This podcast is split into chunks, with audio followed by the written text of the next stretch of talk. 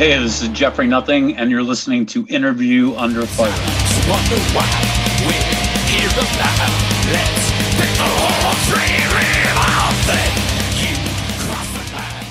All right, welcome back, everyone. Sunny and Corey here, uh, my co host, with another brand new edition of Interview Under Fire.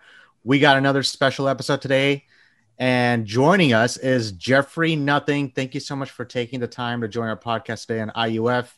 This is an important yet exciting time of the year for you with the release of your new single, Paint the Whole Dream Evil, out now on all streaming platforms. You know, first off, congratulations on all the well deserved acknowledgments it's been getting so far. But before we get to that, we're going to ask a very important question for you, Jeff. Okay. Uh, and it's a very simple one, but I think it's a very important one considering where we are at our lives at this point. How are you, man? you know, how Um, have things been for you out in Ohio, and how's life out there since our lives has pretty much been changed back in March?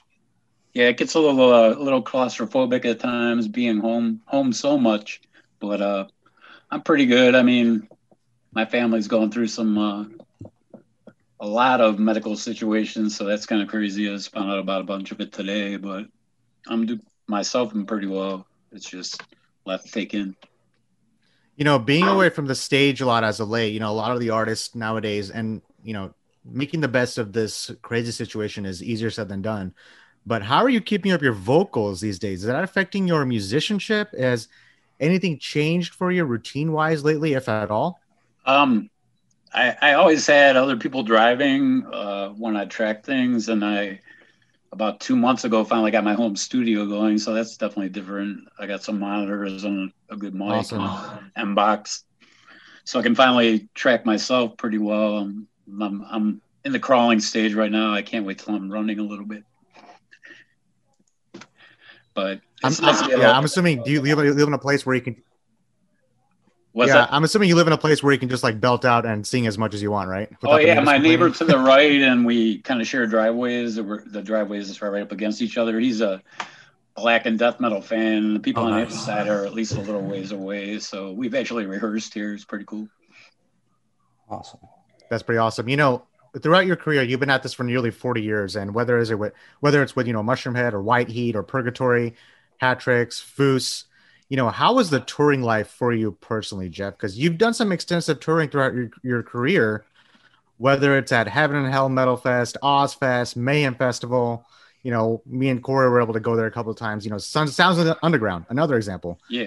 what was your biggest takeaway from the touring life because now you're kind of just taking like an unseen step back and does it make you have a growing appreciation of the touring life because we're talking culture the fans even the food there's just so many things to pick apart about what makes touring amazing what was your favorite part about it I, I think it's finally getting all the places I dreamed about being on stage in. I mean, I used to go, wow, I hope I one day make it to New York. I hope I one day make it to LA. And I've been to Moscow, Australia twice, Europe many times. It's just amazing to see all the other cultures still love the music and watch everybody singing all the words back and everything. It, it's just amazing, really. You're, you're like a kid starting out and you dream these things. And then I can remember thinking some venues were so big, and then you end up getting on the stage and you're like, wow, this place is tiny.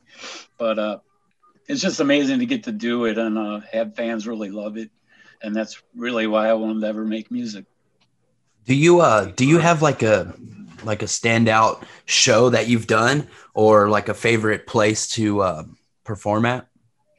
Really, there's like too many to list as far as favorite places, but I can remember back in the day in Purgatory, we were playing with Saxon, and it was supposed to be Paul Di'Anno's Battle Zone, and for whatever reason, he ended up having to cancel, and and we were right before Saxon, and I remember being on the ramp getting ready to go on stage, and the ramp was shaking so much from just the, how intense the crowd was building up to to us being on stage, and then another one that was huge is uh we uh, got to play um, Ozzfest Europe, and our first show was Castle Donington. I always remember, I always thought that place is like the epitome of the European metal metal uh, venue.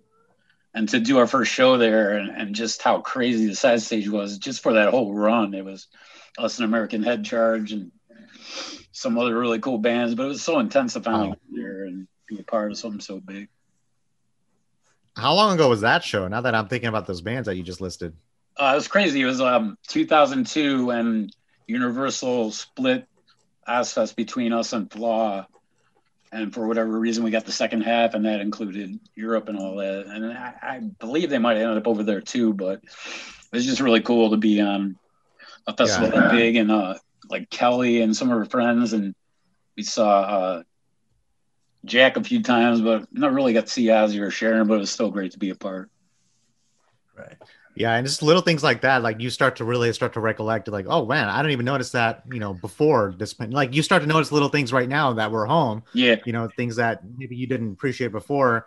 Now, you know, very popular topic on our show, which has been for the last eight months, which I can't believe it's been eight months already. I can't believe Yeah. I'm even saying that. But a lot of the artists that are that we brought on the show, you know, Corey and me, and you've seen this, Jeff, you know, for the last eight months, and a lot everyone's been doing it live streaming. A lot of the Mhm. artists, what they do on stage, are taking it to the screen like we're doing right now. You know, I believe Code Orange was one of the first bands to do it. I don't know if you knew about that empty concert they did in that venue in Pittsburgh, and then they streamed it for the fran- streamed it for the fans. Like two days right after the pandemic was announced, and then bands like Lamb of God and then Insomnium, and I think next week August Burns Red is doing one oh, a cool. live streaming and it's just become the norm as far as that is concerned but i wanted to ask you know considering all the experiences that you've taken in throughout your career jeff all the musicians you met all the venues all the different shows that you've performed and all that just Mhm. experience you know again i wanted to ask you as an artist you know do you think the quarantine induced live streaming surge that we're seeing right now from all these artists is that going to affect the touring musician business going forward in your eyes? Do you still see bands doing this even after all this is over? I believe that when it when it passes, it'll. I'm not sure what the new normal will be, but I think it'll try to be as much as it can be the old way because there's just no no comparing to that artist fan middle there where it, where it meets the front of the pit. It's just Yeah. there's nothing like that, and it's great that these artists do these podcasts or the streaming version. But I, I feel like people will be chomping at the bit to get back to what it was in whatever way that is now, because there's really no substitute of watching everybody singing the words and just the excitement in all their eyes and everything. It's it's what makes it magic. Yeah. I mean, Jeff, live experience is what makes who you are. I mean, throughout your career, you know, it's a whole different energy you exhibit on stage as opposed to, yeah, it's great. I love, we love that we get the chance chance to talk to you right now. Oh, and of course, it'd be a different thing if it, if it wasn't if it wasn't personal. You you get what I'm saying, right? But you know, Yeah. two months ago, I don't know if Corey had this had this experience or Jeff as well, but I went to um, Metallica two months ago. I don't know if you knew about this. They did this live streaming show, not live streaming. It was pre-recorded, and then they presented it for the fans for one weekend in the states. You know, the entire the, the whole nation. Yeah. And Dallas sold out. You know, just like that. Luckily, a friend of mine was able to have a spare ticket, and I went. You know, I I didn't know what to expect, but it just made me miss the live experience even more. I guess Yeah. you know. And Yeah. what's the what's the most popular phrase we hear at a metal show? Oh, let me see your horns, and you see just a sea of horns of just fans like throughout the entire crowd. Instead, sure. what do we get? What do we get? We got so three days grace. honking horns. Yeah, yeah, it was it was so crazy. If, if you roll down your window, Yeah. like just in, in the middle of the night, you just hear cars just honking like in this, you know, and it was it was at a very open part in Dallas. It was like a deserted area, they had a drive-in theater like at the backdrop, and you just hear that like, and it, it was it was crazy. And I've It's never cool. experienced it like it.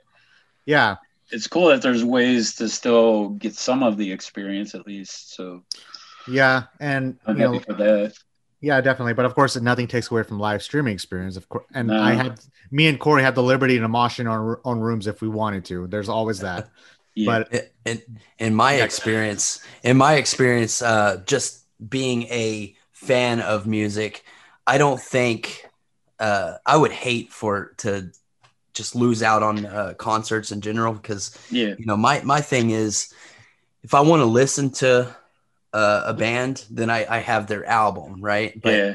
but going to the concerts for me is more visually which uh, you know in my opinion uh, jeff you you have uh, one of the most creative uh, minds um, in the industry.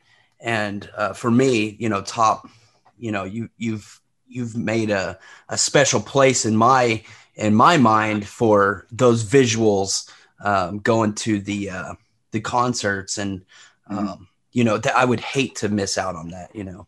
Yeah, and Corey, and Corey, you're an artist too, so a lot of what you do exhibits, you know, from Jeff's Jeff's influence. So yeah, yeah. Oh wow, that's yeah. awesome.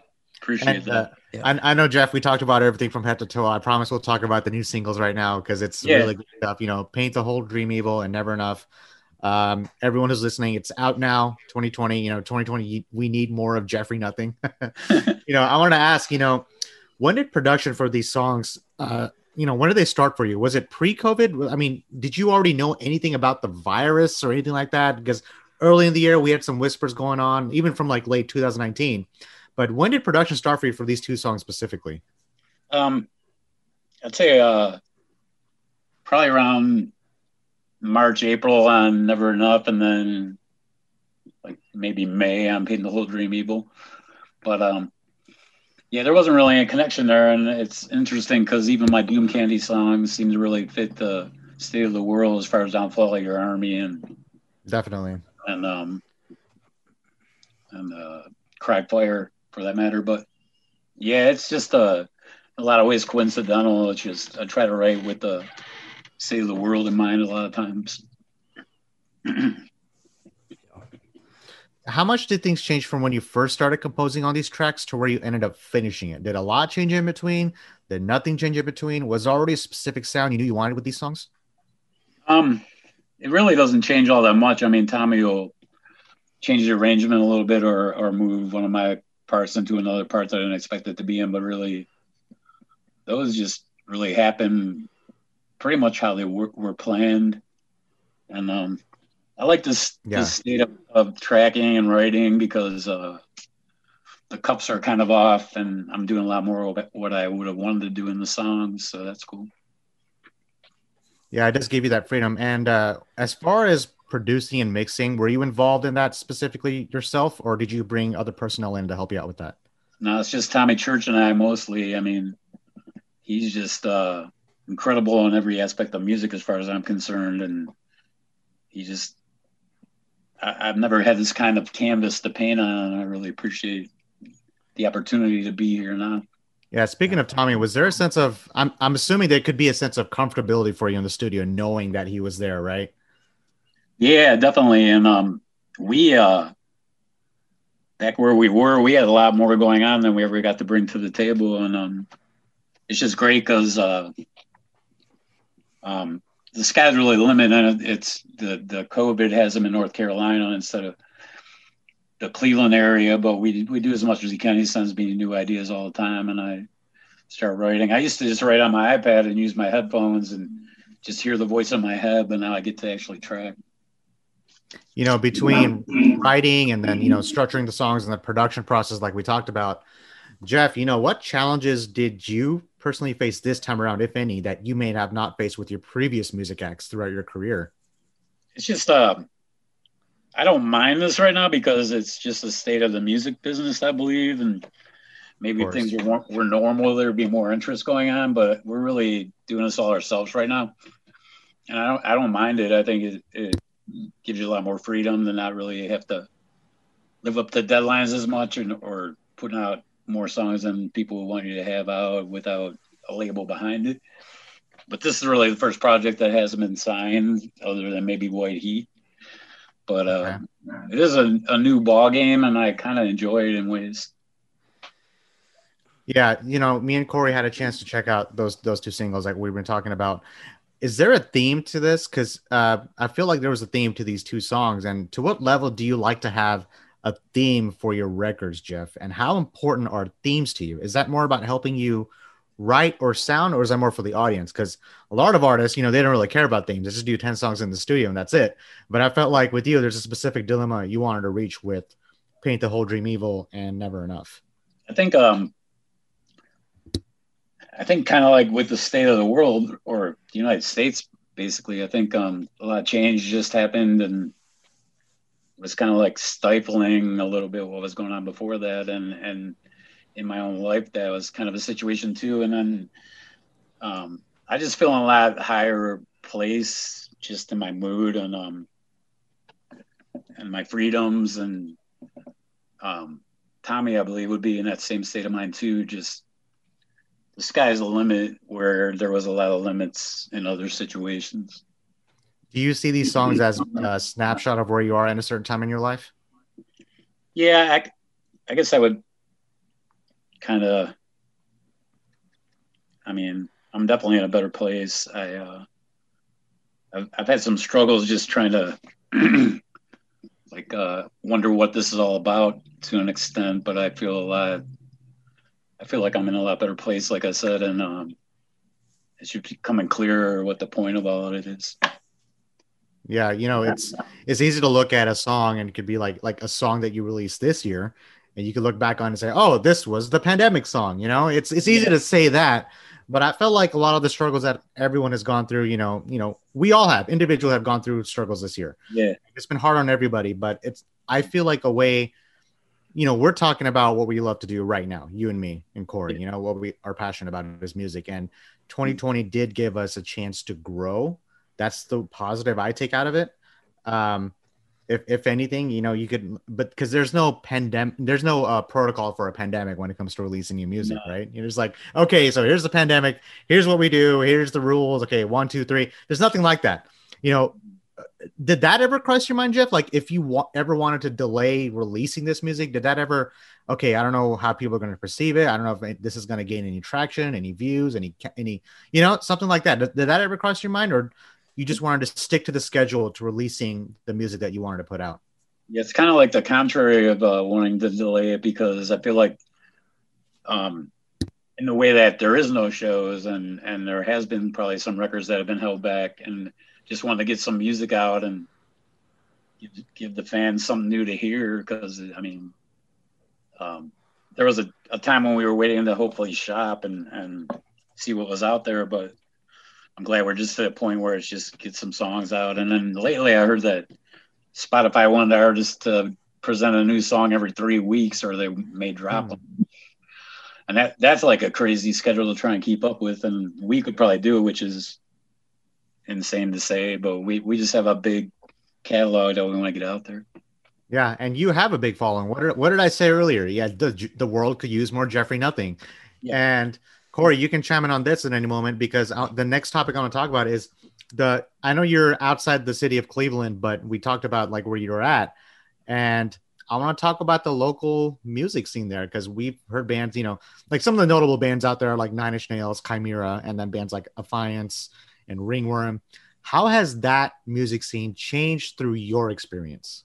Um, it's crazy. I, uh, I back in the day, I didn't really speak to Mark Hunter a lot, and I've, I've been talking to him a lot lately, and he had a, a throat issue, and um, I haven't heard him sing anytime soon, anytime recently. But he really is a, a great artist, and I, I believe he's been um, taking pictures at weddings mostly. And yeah.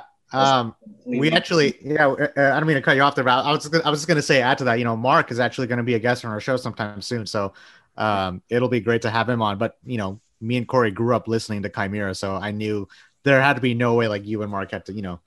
Yeah, that'd be great to do a good collaboration. Just saying, that's just the fan aspect of me. I'm just gonna throw it out there. So yeah, do whatever you want with that idea. I've offered him a, a, spot on a song anytime he's ready. He hasn't got back to me about how the voice is doing, but um, I definitely want that to happen. Hey, I have his email. I'll, who knows? Let's see. I, we could. We'll, we'll, That's definitely a possibility. Yeah, I remember uh, it was the Hatrix days, and um, Chimaira was just starting out, and I saw a couple shows, and I was like, "You guys are amazing, man!" And we uh, talked about doing shows together back then, but then that was around the time that we became more Mushroomhead, and yeah, um, that's cool. That just kind of went out the window for whatever reason. But I'm happy that we're um, friends now and talking. Yeah, that's good. Yeah, I, I don't, Corey. I don't really have uh, too much to say about the the local scene uh, per se, but I, I am interested in knowing, uh, you know, what are what are some of your bigger influences in music? Um, it's really strange because I, I, I started goofing around singing with a hairbrush for a microphone when I was about six. Yeah, and the good. crazy thing is, I was singing the Osmonds and the Jacksons. Oh, okay, uh, hating myself just a little bit, but anyway, uh, I uh, found Grand Funk Survival on a track at the side road when I was 15, and that record had a lot of really cool covers on it, and um, like Priest and Maiden, and uh, just all the all the heavy stuff back in the day. And then I just started widening my my uh, horizon of influences. I love Bjork. I uh, oh, there we go. Now we're talking. really try to sing a little bit of everybody. There was a time when John Bush stuck out in my voice, and Ian Astbury from the Cult, and yeah, we had John Bush on our show uh, from Armored Saint. You know, he was also an Anthrax, yeah. but John Bush was on our show back in what is it? I want to say uh, September. Yeah, it wasn't too long but, ago. Yeah, great, great guy, great artist. Yeah, what a, what, a, what a humble guy. Very humble. I, I just sang everything that was ever on rock radio growing up. Every everything I heard, I'd try to sing it. Um, like the best way to be something different is to really not have a specific influence. I think there's right. people who emulate something and by the time their project is happening, the other artist um, is still there or whatever. Like I, I feel like the main one that really epitomized sounded like a lot of other people was uh, Scott Weiland, I believe his name. Oh, okay. Um, you know, Nirvana sounded like a few bands, but it was really interesting. But um, I just try to sing whatever, sound like whatever, sing what I'm feeling. Yeah. You know, um, go into uh, visuals. Okay, are, are, there? Do you have like um, hobbies, or um, did you, you know, dip into art, uh, you know, before music, or I mean, because you know, I'm trying to think. Uh, you know, I can think of uh, bands like Kiss, and um, let's see, around that time there was. Uh, uh, King uh, King Diamond, you know, they did the face paints and stuff. Uh, you guys came with uh, a whole new, a whole to me, a whole new aspect in in visuals um, mm-hmm. with the mask, and then uh, you know later on you introduced uh, like uh, the water drums and stuff like that. Yeah. Uh, yeah, was was there any type of um, uh, hobbies or or anything like that before? I mean, we were all always about horror and okay. I would put on shows in my neighborhood, and all the other kids would come and watch us, and we just sing with whatever album and act like we were playing it. I took a million guitar and bass lessons. It just never really clicked for me, but I was always happy to sing a little bit. And um, I love drawing logos. I, I took every art class that was available in high school, and even took commercial art for one year. But I just, I think a lot of people, the art will cross genres, and it was drawing yeah. as as I can remember. Yeah. yeah um, you couldn't have made that transition easier for me, Jeff. So I know we've talked plenty on your music career, but I would also like to jump into some other amazing work in your involvement in the film industry. And you've done work in films such as, you know, The Dead Matter, 13th Sign, Attacked on Set, Dead Quiet, and your upcoming film Dwellers, where you have collaborated with producer Dave Ellefson who my listeners don't know, he's Megadeth uh, guitarist who is also part of Ellefson Films. Mm-hmm. Where and when did the passion for film come into play for you? Um, what was weird about the Dead Matter, I felt like I was, by the time they cut a lot of it, I felt like I was a poster. Like you see me in the background, but I'm not okay. really. I, yeah, I think yeah, yeah. filmed about a minute anyway. There wasn't a lot, but um, um, 13 Sign was just a producer in Michigan, invited Waylon and I to kind of be extras, and then they decided to build a movie around us. And the only issue with that was um, they had a director lie about what he'd done, and he wanted to make it like some other story instead of a horror movie. So he got let go partway through production, and then they brought in somebody else. But it, it was just very disjointed, and um, um, Dead Quiet, I really had a great time doing. I uh, and shot my parts in three days before I left for tour, and then they built the rest around it, and that was a lot more fun. The weird thing for me is I end up making these movies in Michigan when it's about five degrees, and um, um, 13th Sign, I had like uh, fresh scab and stage blood up to my like past my elbows, and I'd sit there and feel like a human popsicle. Just I'd have a blow dryer on me and a fleece blanket a little bit, waiting to film. It just ended up cold as I've ever been in. This, until, of course, uh, the Save Us video. That was in the Cleveland Opera Company warehouse, and oh, okay. any heat there. I love that video. And, um, by the um, way, they sprayed me with water before they started doing the makeup. Like, this was probably 18 degrees. I'm just sitting there with a blow dryer gun trying to stay warm. But I just um, my mom took me to some plays when I was a kid, and I just I just always appreciated acting, even if I'm not gonna get an Academy Award anytime soon. It's just fun. Uh, speaking of speaking of that, uh, the Dead Quiet or the uh, yeah Dead Quiet, is that uh, still in post production or is is there a Um, release date for it or? Yeah, the, the release date came and went. It's uh, it had some uh, like they did some audio, but nobody was ever really happy with it. And we're still trying to get the audio made Hmm. to match the film. And then um, the producer uh, decided she didn't want to be involved anymore, so the the American branch of the production company uh, bought it from her or something. I'm really hoping it'll see the light of day here soon. I thought it was fun. And uh, Kip Weeks, who was in The Strangers, he was the the main bad guy. He's like the sort of heroish character in it. So it was nice to be the creature other than the normal people in the movie. Right. Yeah. What? How much of it? How much of Dwellers can you tell us? And how much? You know, have you have you have you met Dave in person? Like getting to work with him? Yeah, I um I actually met him after I had done the the shoot, and uh, he was in Cleveland, and um I went up and did some backups on Peace Sells in front of not a gigantic crowd, but it was fun to be. That's honest. awesome. But um, it was just really fun. I uh, I was playing a homeless guy that escaped where the the um, issues started happening, and I purposely let my hair grow in because it doesn't really cooperate on the normal scale, and I also let my facial hair grow in a lot, and then I wore like uh, bifocals with a line through them, just trying to look as crazy. as um, it was really windy that day, so I put a bunch of rocks on top of the script and I was just looking down reading it and uh Drew the uh director producer guy he was just really into it because I it was like I was playing with the rocks you didn't know I was trying to hold my script down. But Yeah. it was just really fun and I was going from like talking normal to kind of laughing to kind of crying. It was just a real fun thing to do in a way I'd it was just me other than my funky hair going in.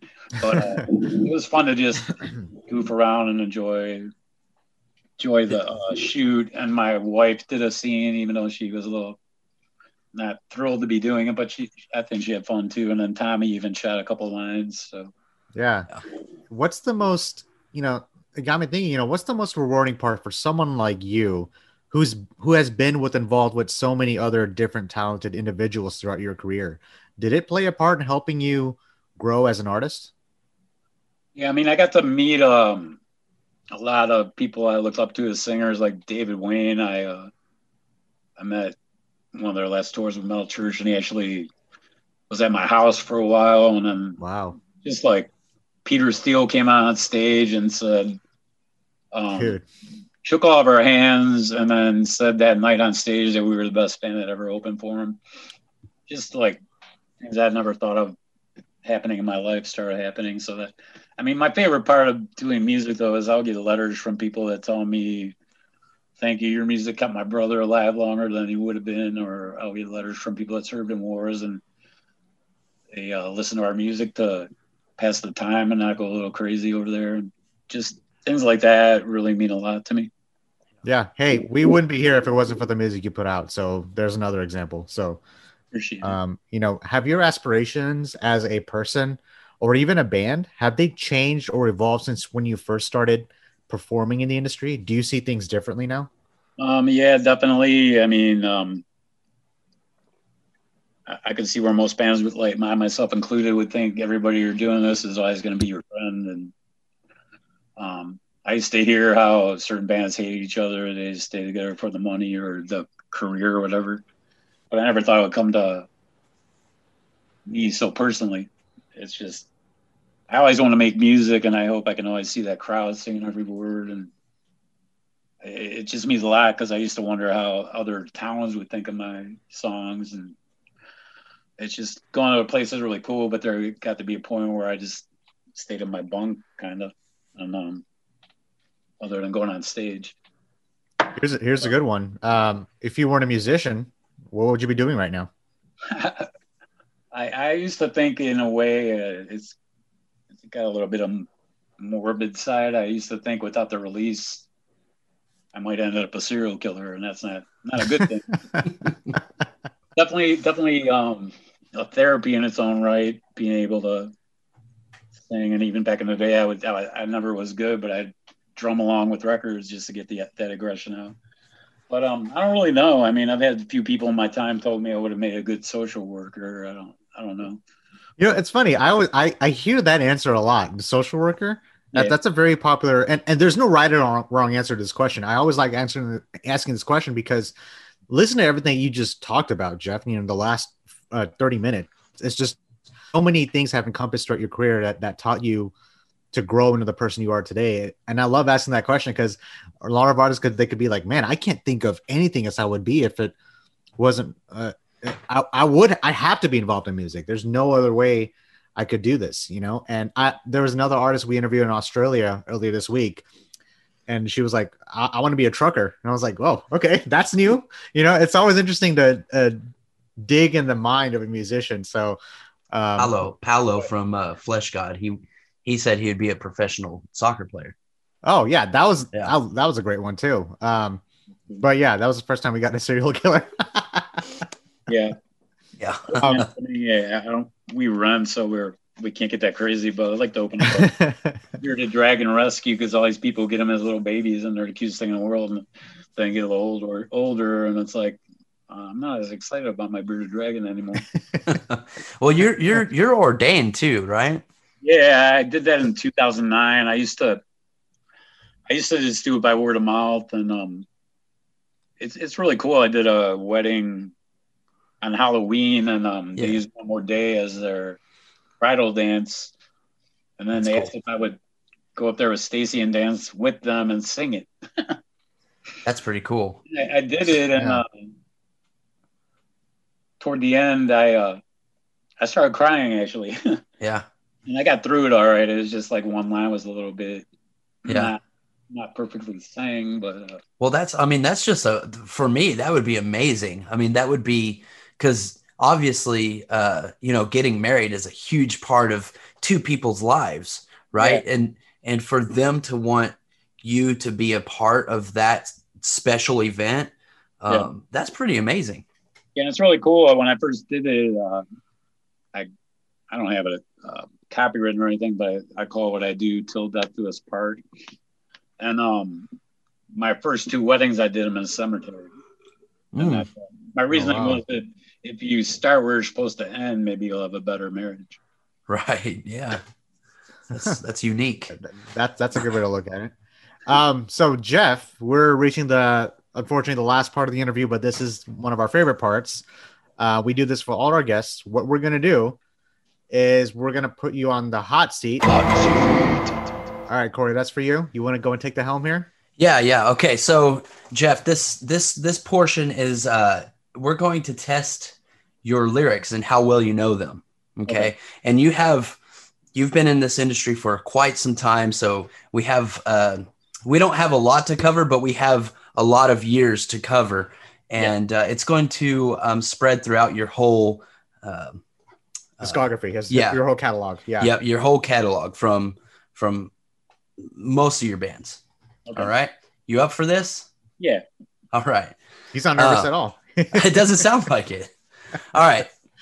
And I'm not going to tell you what band it's with. Uh, for what Corey's going like... to do, he's what Corey's going to he's going to read the lyric of the song. Okay. He won't tell you that he won't tell you anything, just the lyric of the song, and you just you just have to guess the song. okay. So I'm gonna I'm gonna try to start easy and kind of work my way on up to a little bit harder. All right. All right. So, first one. Let's hit the ceiling and commence to killing all the injustice and organized prejudice. Never enough. Never enough. There we go. Never enough. Yeah, that was earlier this year. So, yeah. all right, let's go back a little bit further. Okay. Um, okay. And it's all I've ever wanted to believe that peace could grow inside of you. In spite of me, humanity, I hope you're out there somewhere. That's Save Us by Mushroomhead, and that's, Save that's us. part of that song that happened. Oh, wow. Yeah. Yeah, that we, we were just talking about that. They, that, oh, no, no, uh, no, one more day is what you said. Okay. All right. Cool, cool. Moving on. You're, you're, you're doing well. All right. So here we go. Uh, can I believe this much now? Keeping deceased in touch, our wealth, our world satisfied. How do you pacify? Your lies, they feed you life. Psychedelia, Jeffrey Nothing, first record. 2011, yeah. he gets the record too. That's Yeah, that's, that's pretty good. That is good. All right. All right. Um, This So one's why- more recent. This one's a little bit. yeah, more this recent. one's this one's a little bit more recent, yeah. So why did we come here, breed in the first place, if not to become much more more than just a face? From this body, we're hanging high, and yet we're becoming perfectly numb to life, alone in this casket. That's Dead Space Dead Inside, Jeffrey Nothing. Nice. Yeah. Oh, so far so good. All right, let's. Oh, I have that written down twice. Okay. Uh, all right, here we go. Here we go. This one's this one's one of my favorites. Beat like a dog, pissing all over, shit on a rug. Uh, lie down and roll over, shove my nose in the floor, make me think about what I've done. That, what's uh, interesting about that one is I sang it, but I didn't write it. Oh, you didn't write this one. Okay. Uh, it uh, that's um, Simpleton Mushroom. Okay. Yep. Okay. Who wrote that one? Hey man, Okay. Okay. Okay. yeah, That's I love that song by the way. that's a good one. All right. Man, he got all of them right. I We got know, so far, left. and- he, and might, that- he might just get all of them. This is That was- this is rare for us, by the way. Ah, that was so that was so long ago. Yeah, Um, and I and to my knowledge, uh, it hasn't been sang live in a long time. yeah, not not for a while. That was like the early shows only. Really. Yeah. All right. This one, okay. So I'm gonna read. Okay, strive for per, uh, perfection and strike with precision. Soon it blows up in your face, and the smoke blurs your vision. But now you're fading fast. Maybe your time has passed, bound and gagged. Never let it go. Mushroom. Never let it go. Yeah. yeah. That's a J part too. I only wrote a little bit of that song. Oh, really? Yeah. Superbuick. Yeah. All right, last All one. right, last one. Last one. Let's see if you can get this one. He'll get this one at this point. At I this think point, so. he'll I think so. it. I think so. Yeah. All right. Screaming iron drives bone uh, crushing steel, pumping pistons headed for the kill. Edge of laughter, black insanity, bring death savior crashing down on me. That was uh the first song in that band that I actually came up with the music for too. Title of the Purgatory. Gosh, That's dang. so crazy. That's so crazy. So you, you crazy. got that. Um, man, we've had artists who could be they were, they were like, oh yeah, I'll get every song, and they get every one of them wrong, and then artists would be like, oh, I'm not gonna get any of them right, and they get all of them right. It's so interesting. But you got it like on the tee. You didn't even So- hesitate. yeah. You're like, so- yeah, this, yeah, this is Save Us. Yeah, this is Psychedelia. Yes, this is Dead Space. Yeah. Like you got it all the one That's- after another. Yeah, that's pretty good. That's pretty good because you have a. I mean, I had a hard time picking the songs because there was so much. Yeah. So Yeah, it just really it, good. It also shows like the evolution of, you know, the just the the, the content and the lyrics of what you wrote, and or even what if your you know your uh, colleagues have written. You know, Yeah. It shows the evolution of your lyrics, how you've grown as a writer, as a composer. I, I just think that's amazing. We could go through all the songs, but I'll take us forever. But um, I got I got two I got two uh questions. All right. yeah, One, go for it. Go one uh out of all the songs that you've written that you've written, what's your favorite? Um, I just always keep going back to it because it was about what was going on in life and um, home. Uh, becoming cold two one six. Okay. Yeah. That's a good one. Um also, I want to touch base a little bit more on uh some future work. We saw the two uh Singles. we saw the two singles and then one we actually saw an actual music video that showed you know uh, the band members and whatnot Yeah.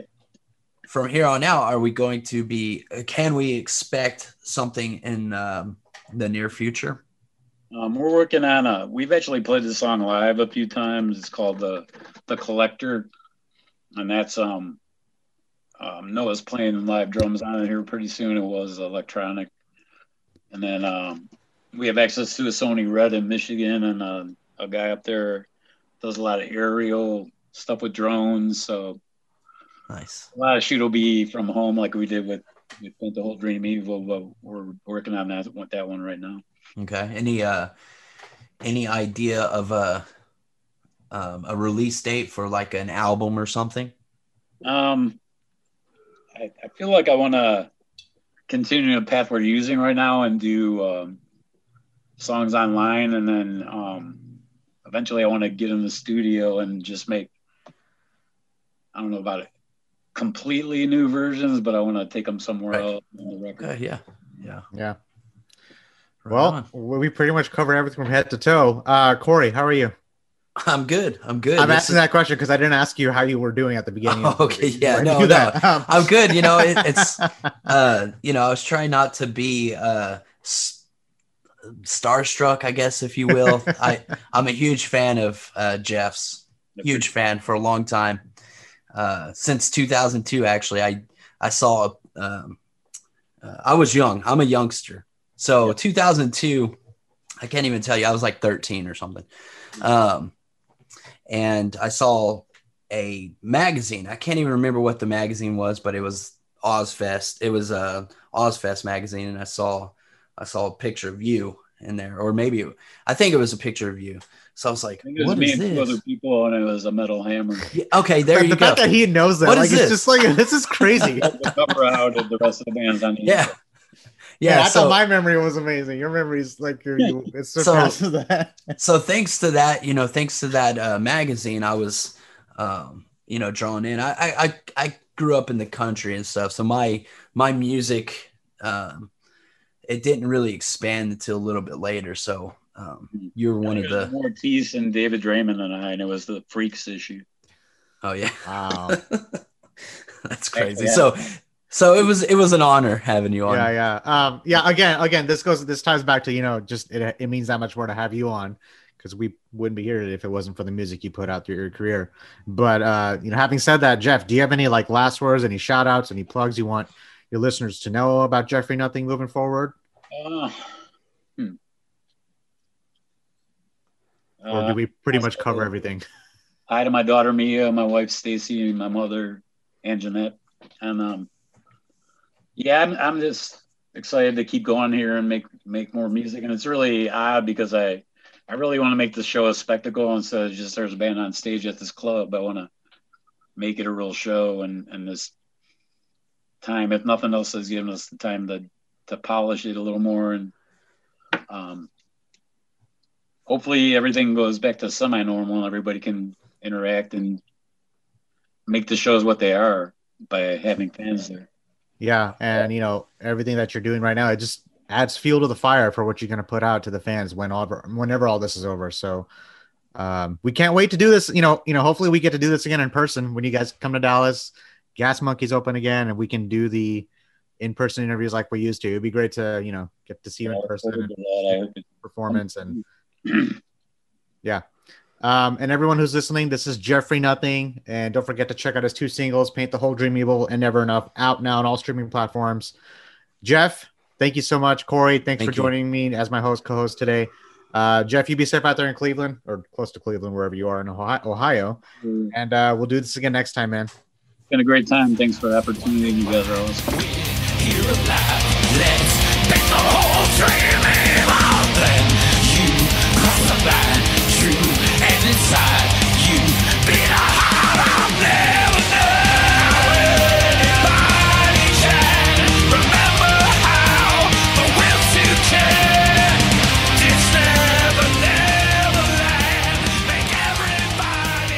Hey guys, thanks for listening to Interview Under Fire podcast. If you guys liked what you heard, please subscribe and share our channel. And please leave a five star review as that helps us tremendously. And also, if you guys have any questions or comments, you can find us at Interview Under Fire at Facebook or at Instagram. Or you can write us directly at schwag at interviewunderfire.com. That's S C H W A G at interviewunderfire.com. Or Rezablade. That's R E Z A B L A D E at interview under fire.